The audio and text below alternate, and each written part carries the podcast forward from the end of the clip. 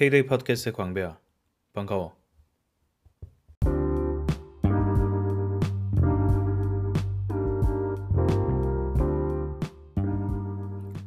어, 오늘은 창작에 대한 격언 세 가지를 준비했어. 우리는 모두 무언가를 항상 만들면서 살고 있지. 그래서 무언가를 만들 때 어떻게 만들어야 되나, 즉 그 만드는 방법에 대해서 역시 고민하고 살고 있을 텐데, 나 역시 똑같고, 어, 내가 무언가를 만드는 사람으로서 어, 떤 훌륭한 것들을 만든 사람들은 어떤 생각으로 어, 만드는 일을 하고 있는가 이런 관심이 있었던 것 같고 그런 관점에서 어, 인상 깊었던 격언 세 가지를 준비했고 오늘의 격언은 데이비드 보위 그리고 루드윅 비트겐스타인 그리고 폴 랜드 이 세 분의 말씀을 격언으로 꼽아봤어. 그럼 지금부터 시작해 볼게.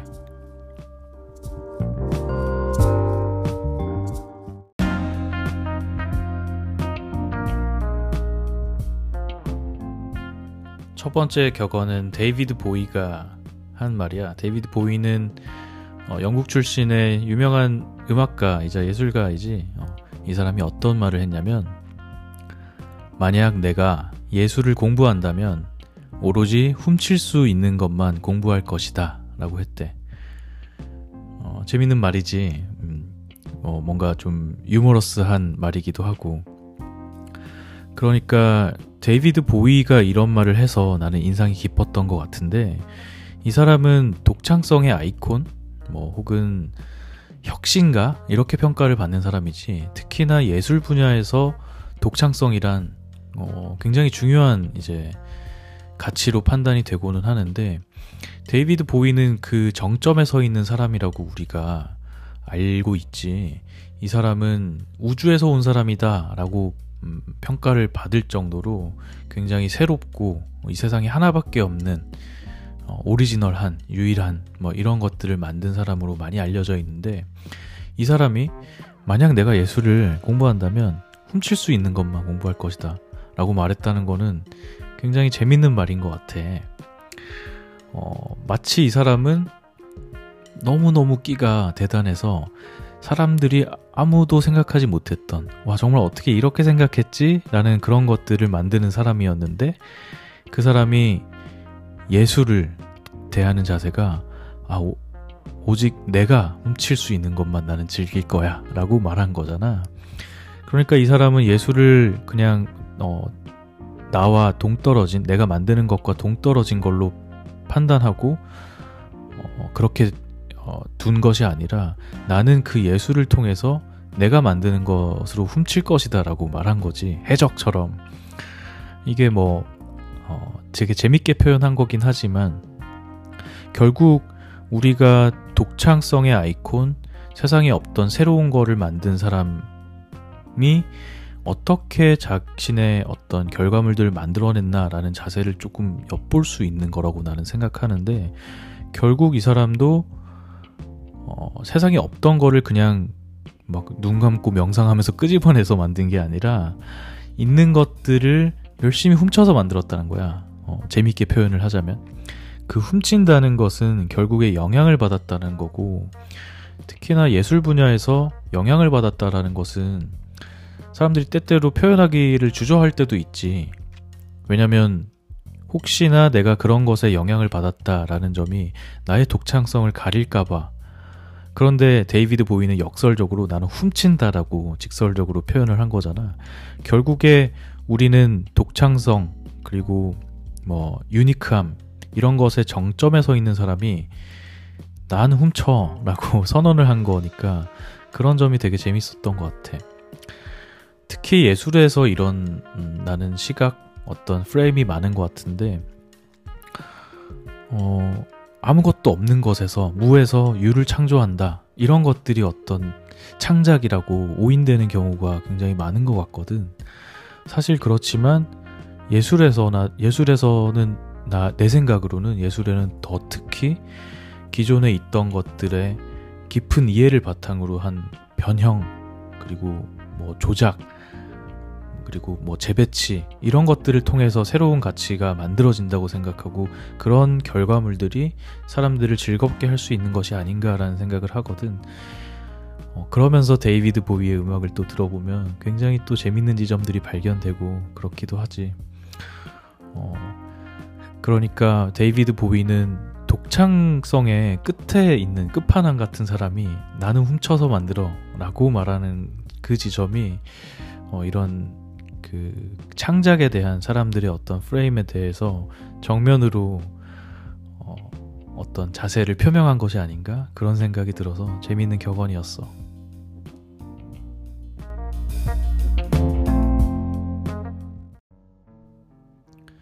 두 번째 격언은 폴 랜드라는 디자이너가 한 말이야. 이렇게 말했대. 오리지널이 되려 하지 말아라. 좋게 만드는 것에 노력하라. 어, 되게 단순한 얘기지. 어, 폴 랜드라는 분은 뭐 아마 시각 디자인이나 산업 디자인을 조금이라도 관심이 있거나 공부한 사람이라면 어, 누구나 알고 있는 디자이너일 테고 혹시나 이 사람의 이름을 들어본 적이 없다고 하더라도 이 사람의 작품은 정말 많이 어, 봤을 거야. 나 역시 그렇고 나도 뭐 공부를 많이 해서 이 사람을 알게 된 건 아니고 이 사람의 작품들이 워낙 유명해서 어, 자연스럽게 알게 됐는데 어, 흔히 그 디자인 기업 디자인의 로고의 전문가? 로고의 어떤 뭐 대부 그 아이콘을 아이콘 디자인의 대부? 이렇게 평가를 받기도 해. 어, 대표적인 작품으로는 IBM이나 뭐 미국의 포드 자동차 넥스트 컴퓨터, 뭐 아이디오 뭐 이런 되게 많은 기업들의 아이코닉한 로고들을 만든 그런 사람이기도 하고 어, 시각 커뮤니케이션의 어떤 영역에서 대부 같은 그런 위치를 갖고 있는 사람이야. 어, 역시 그 데이비드 보위와 유사한 지점이 있는데 어, 이 사람도 역시 뭐 굉장히 창 창작물을 많이 이제 어, 세상에 알렸고 그리고 독창성이라는 측면에서 굉장히 큰 좋은 평가를 받아왔던 훌륭한 어떤 창작가일 텐데 어, 좋은 만든 만드는 사람 어, 훌륭한 만드는 사람이라고 볼 수 있겠는데 어떻게 그렇게 독창적인 것들을 많이 훌륭하게 만들 수 있었나라고 생각할 수 있는데 이 사람이 하는 조언은 오리지널 하려고 애쓰지 마라. 어, 그냥 좋게 만들어라. 라고 한 거야. 어, 이 역시 뭐 예를 들면 디자인이라는 분야에서도 아, 어떻게 남들과 다르게 만들까? 혹은 어떻게 어, 뭐 영어 표현으로는 stand out 이라고 하지 어떻게 그 차별적으로 보일 수 있도록 할까 이런 게 뭐 디자인이나 branding에서나 아니면 어떤 모든 산업의 영역에서 똑같은 고민일 텐데 이 역시 데이비드 보위처럼 그 정점에 서 있는 끝판왕인 사람이 오리지널 하는 거 그딴 거 유니크하고 그딴 거 신경 쓰지 말고 그냥 좋게 해. 좋은 게 짱이야. 좋은 것에 신경을 쓰란 말이야. 라는 말을 한 거지. 어떻게 보면 지난번 세 가지 격언했던 에피소드에서 말했던 건데 그 토마스 에디슨이 했던 말 있잖아. 어, 아이디어의 가치는 그것을 사용하는 데 있다라고 말했던 거랑 유사한 맥락인 것 같기도 해. 오리지널 한 거를 만드는 게 목표가 아니라는 거지.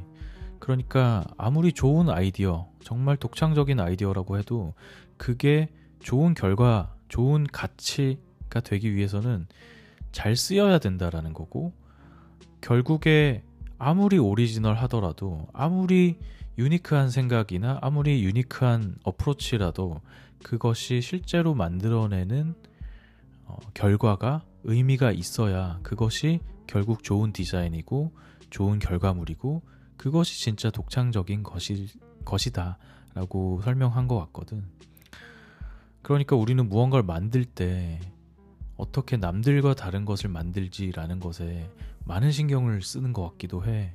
그 분야가 뭐 예술이 될 수도 있고, 디자인이 될 수도 있고, 산업이 될 수도 있고, 혹은 뭐 서비스가 될 수도 있고, 어떤 경험을 만들어내는 것일 수도 있고, 하긴 하면 아니면 뭐, 뭐 사소한 어떤 인간 관계를 만드는 것일 수도 있고 어떤 캠페인을 만드는 것일 수도 있고 그 분야가 어디에 있든 말이지 결국 그거를 남들과 다르게 만드는 어프로치가 아니라 어떻게 하면 더 좋게 만들 것인가라는 것에 목표를 두어야지만 된다. 그래야지만 좋은 창작물이 나올 수 있다. 라는 얘기를 한 것 같거든. 결국 폴 랜드가 만들어낸 그렇게 오리지널한 결과물들도 그것을 접근하는 방법은 아 오리지널이 될 거야. 뭐 남들과는 다를 거야. 라고 한 접근이 아니라 좋게 만들 만들기 위한 노력의 결과물들이 그렇게 오리지널 한 게 된 것이지. 이것은 굉장히 큰 차이가 있다고 나는 생각해. 그래서 이 사람이 한 이 말도 그래서 되새겨 봐야 되는 그런 격언이 아닐까 이렇게 생각해 봤어.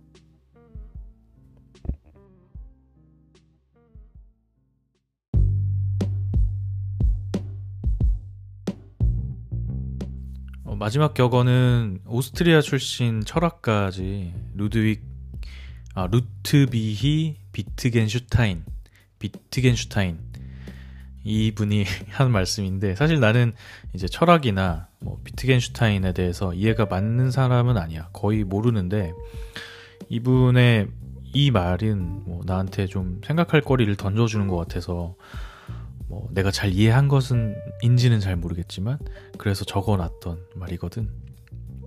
어떤 말을 했냐면 문제는 새로운 정보를 통해 해결되는 것이 아니다. 문제는 우리가 이미 오래전부터 알고 있는 것을 배열하면서 해결되는 것이다. 라고 말했대. 물론 뭐 내가 뭐 철학적인 내용이나 혹은 비트겐슈타인의 어떤 생각 에 대해서 이해가 있는 상태로 이 말을 받아들인 것은 아니기 때문에 역시 뭐 이것도 오인했을 가능성도 있어. 그런데 나는 어, 이걸 어떻게 생각했냐면, 음, 결국 여기서 어떤 문제를 해결하는 방법에 대해서 얘기한 거잖아. 어, 그 말이 그 문제를 해결한다는 것이 결국에 무언가를 만드는 것으로 치환해서 생각할 수도 있지 않을까라는 생각을 했고, 왜냐하면 무언가를 만드는 것은 무언가를 해결하고자 하기 때문인 거잖아. 그래서 예를 들면 뭐 감정적인 무언가를 해결하는 걸 수도 있고 아니면 뭐 산업 사업적인 무언가를 해결하는 것일 수도 있고 그게 무엇이 됐든 그래서 이것을 만드는 것에 비유해서 생각을 해 본다면 새로운 정보를 통해서 해결되는 것이 아니다.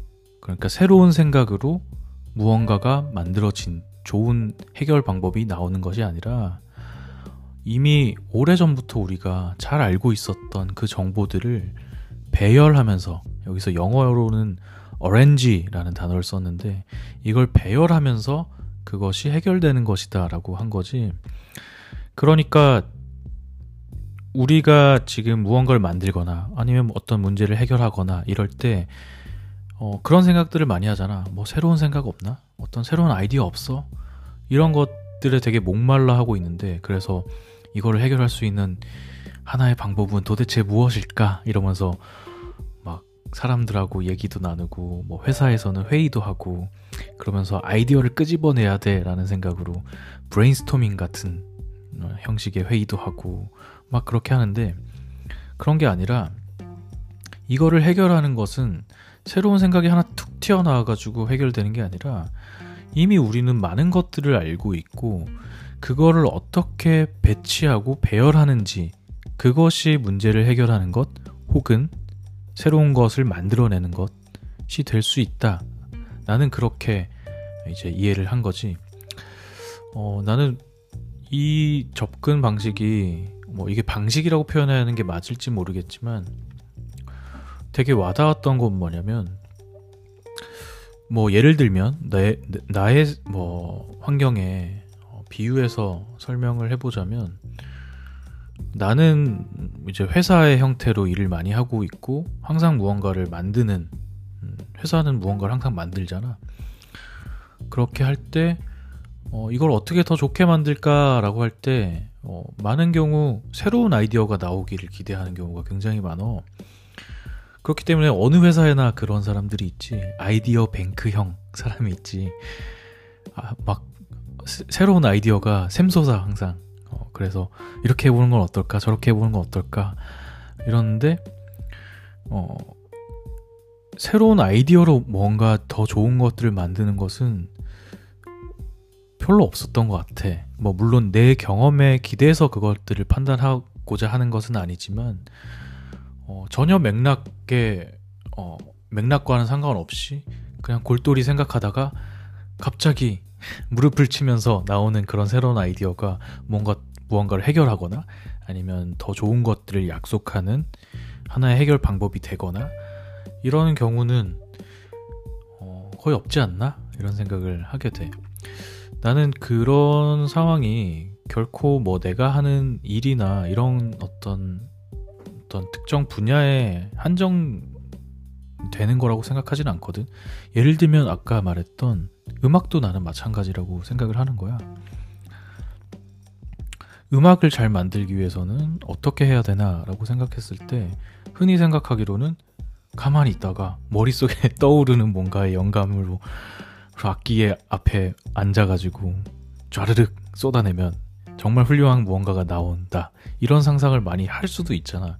그렇기 때문에 뭐 영감이 중요하고 끼가 중요하고 뭐 세상에 없던 게 확 튀어나오기를 사람들은 기대하지만 사실은 그렇지 않다라는 거지.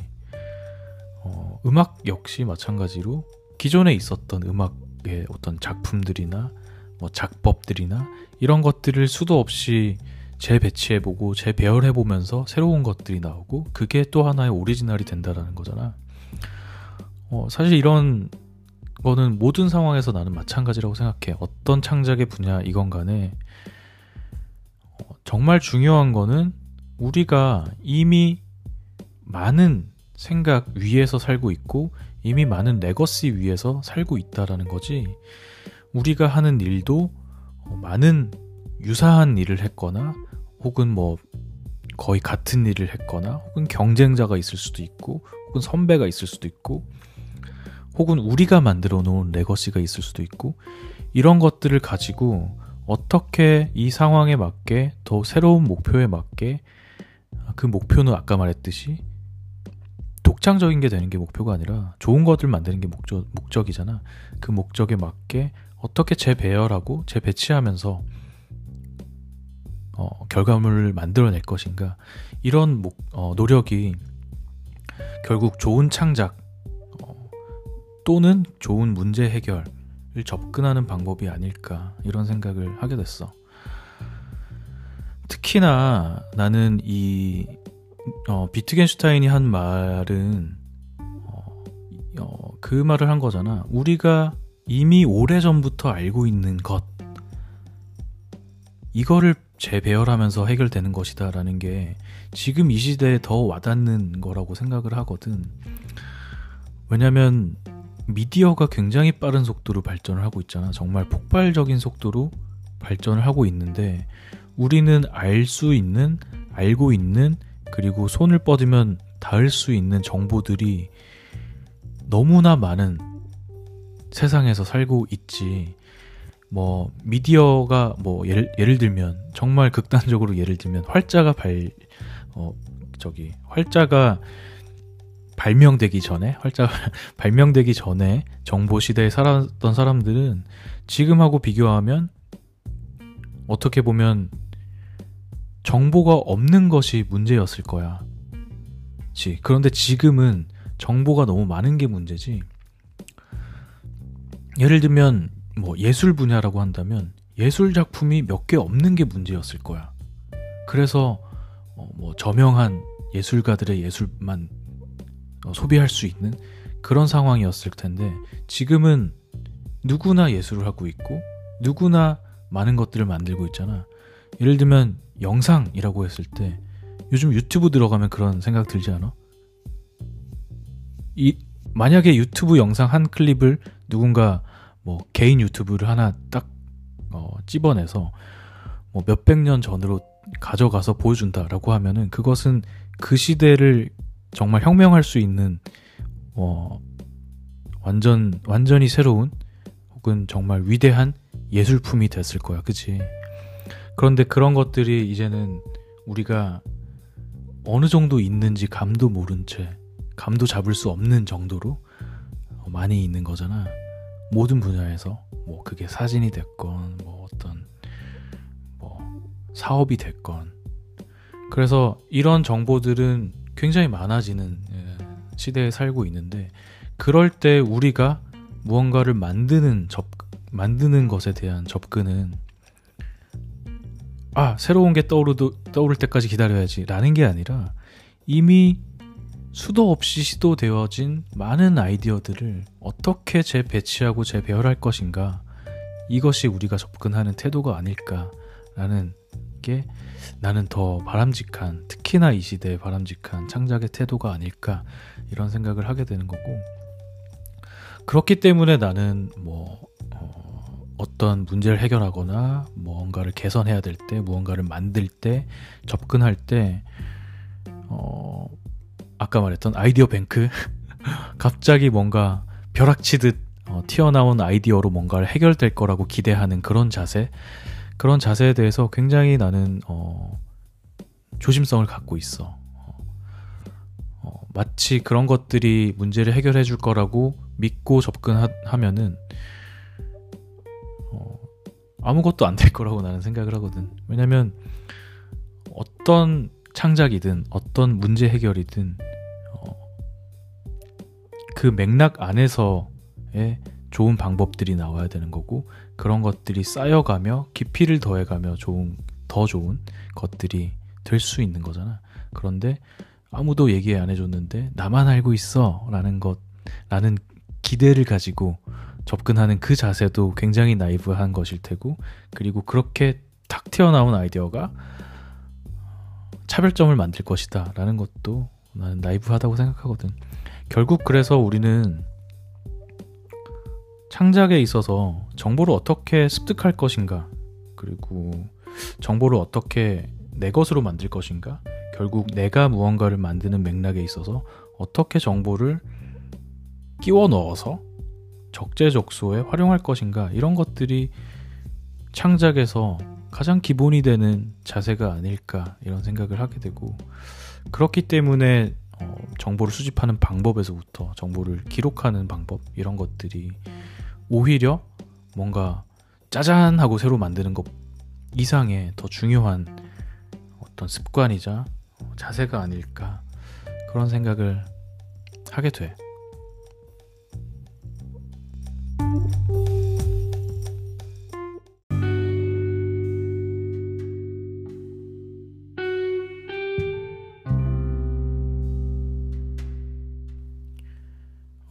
이렇게 창작에 대해서 내가 꼽은 세 가지 격언 가지고 얘기 좀 해봤어. 조금 횡설수설한 것도 있는 것 같은데, 뭐 어떻게 좋은 것들을 만들어야 하나, 어떤 방법으로 만들어야 하나라는 부분에 있어서 나 역시 확신을 가지고 이렇게 해야 된다 라는 자세를 갖고 있는 것은 아니기 때문에 뭐 내가 내 시각으로 이런 것들이 좀 음, 인상 깊었다 라는 것들 가지고 같이 생각해 보는 시간이 조금이라도 됐다면 나는 그걸로 음, 좋은 것 같아. 어. 사실 어떻게 만들어야 되지? 어떻게 좋은 것들을 만들어야 되지? 라는 고민은 이 지구상에 있는 모든 사람이 하는 고민이라고 생각하고 나 역시 그렇다고 생각하는데 때때로 나는 그것들을 막고 있는 어떤 선입견이나 좀 고정된 프레임들이 많이 있는 거라고 있지 않을까 이런 생각을 하고 있고 남들의 어떤 접근 방식을 볼 때에도 아 저런 음, 프레임이 너무 갖춰져 있는 건 아닐까 라는 생각을 솔직히 할 때도 있기도 하지 그래서 뭐 때때로는 좀 답답함을 느낄 때도 있고 혹은 반대로 내가 그런 답답한 프레임을 갖고 있을 때도 굉장히 많고 그래서 이런 다른 사람들의 말들을 곱씹어 보면서 생각해 보는 것은 뭐 여러모로 좋은 일이 아닐까 이런 생각을 하게 돼. 어, 또 이제 우리는 또 매일매일 무언가를 만드는 삶을 살고 있지. 그렇기 때문에 이 과정 자체가 나는 축복받은 거다라는 생각을 하거든. 좀 과장된 얘기인가? 하여튼 무언가를 만들면서 살 수 있는 거는 굉장히 어, 행복한 거잖아. 그런데 그 행복을 어떻게 누려야 될지에 대해서도 같이 생각하면서 음, 음, 한다면 좀 더 그 좀 더 그 축복을 잘 누릴 수 있지 않을까 이런 생각도 들고 그래서 또 오늘도 내일도 하루하루 더 좋게 더 음, 진실되게 만드는 삶을 살아야겠다 라고 다짐을 하면 너무 너무 오반가? 어, 그래서 오늘 이 정도까지 하고 음, 다음에도 어, 특정한 주제에 있어서 내가 인상 깊었던 얘기들 가지고 다른 사람들의 생각들과 다른 사람들의 얘기들 끌고 와서 내가 대신 빌려서 얘기하는 방식으로 좀 더 진행해 볼게. 오늘도 같이 해줘서 고마웠고 안녕.